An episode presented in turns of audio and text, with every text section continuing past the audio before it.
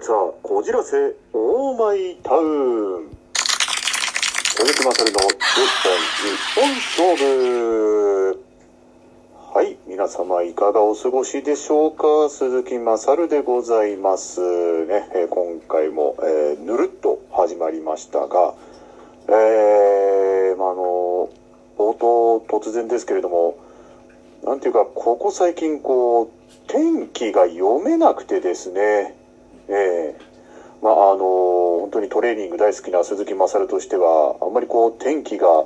えー悪すぎるとですね外で走ることができない。まああのよくやることなんですけれども走ってる最中に大雨が降ってきてですね、えー慌てて家に引き返すなんていうのがあのとよくやってしまうパターンなんですけれども、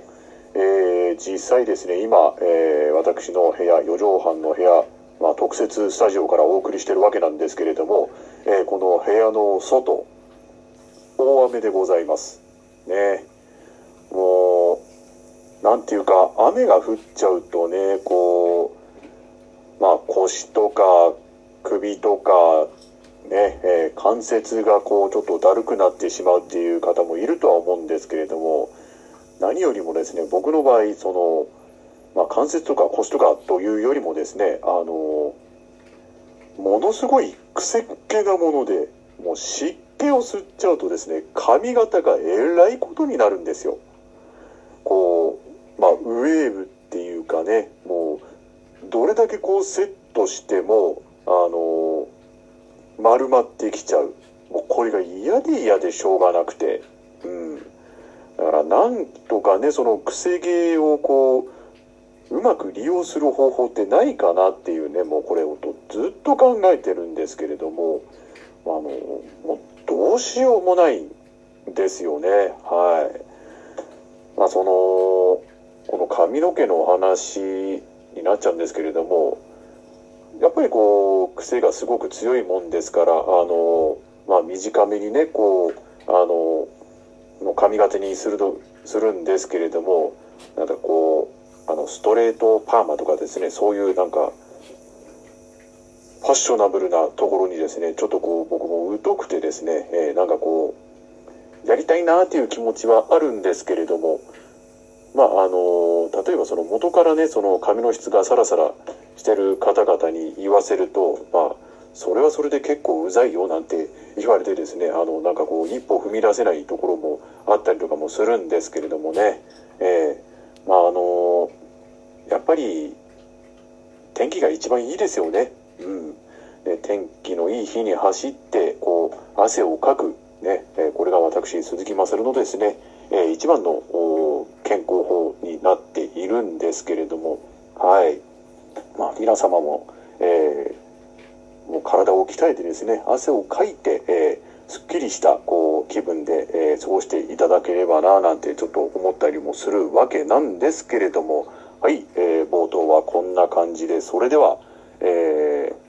前回より始まりました、このコーナー、行ってみましょう。マサルさんチェックはい、ということで、マサルさんチェック、えー今回はですね、あのー最初に言っておきます。ものすごくどうでもいい内容です。はい。というのはですね、あのー僕のですね、この左肩にですね、一本だけ妙に長い毛が生えてくることがあるんですよね。まあ、あの例えばその、まあ、髪の毛なら髪の毛、まあ、髭だったら髭、ね。で、こう、名称があるんですけれども、この肩から生えてくる、この毛は一体何毛なんだろうと。あの、ちょっと思うんですよね。で、あのま、ちょっと調べてみました。はい。えー、まあ、肩から生える毛っていうね、えー感じで、あの、ちょっとウィキってみたんですけれども、あのなんか調べてみるとですね、これが、あのこれ、宝の毛と書いて、これ、宝毛って読むんですかね？はい。なんか、一本だけ、その、長い毛っていうのは、あのご利益がある、みたいなんですよ。もしかしたら自分にもなんか運が向いてきたのかななんて思ったんですけれども、よくよく調べてみるとですね、あのその毛の、えーまあ、色というかですねあのその周りの毛と比較して、まあ、長くて無色透明で1本だけ入っている毛のことをその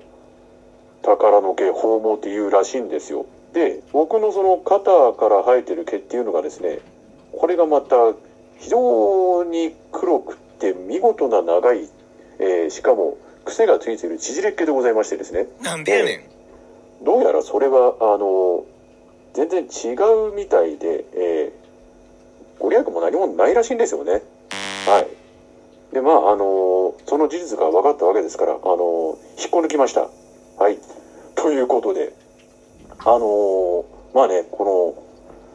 の皆さんちょっと自分の体を見渡してみてください。もしかしたら体のどこか一部からその無色透明の長い金色に光る毛があるかもしれません。ぜひですねあの、まあ、ウォーリーを探せじゃないんですけれども、えー宝の毛を探せ。やってみたらいかがでしょうか。はい。どうでもいいチェックでございました。それでは、えーじゃあ次のコーナー行ってみましょうおなじみのガチャトークはいというわけで今回のガチャトークのテーマはこちら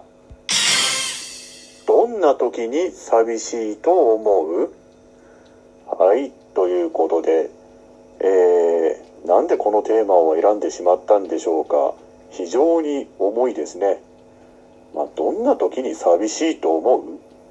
いや、どんな時というよりも、年がら年中寂しいでしょ、鈴木勝は。はい。まあ、その中でも、まあ、特にこの瞬間が寂しいというのを、まあ、そうですね、あえて、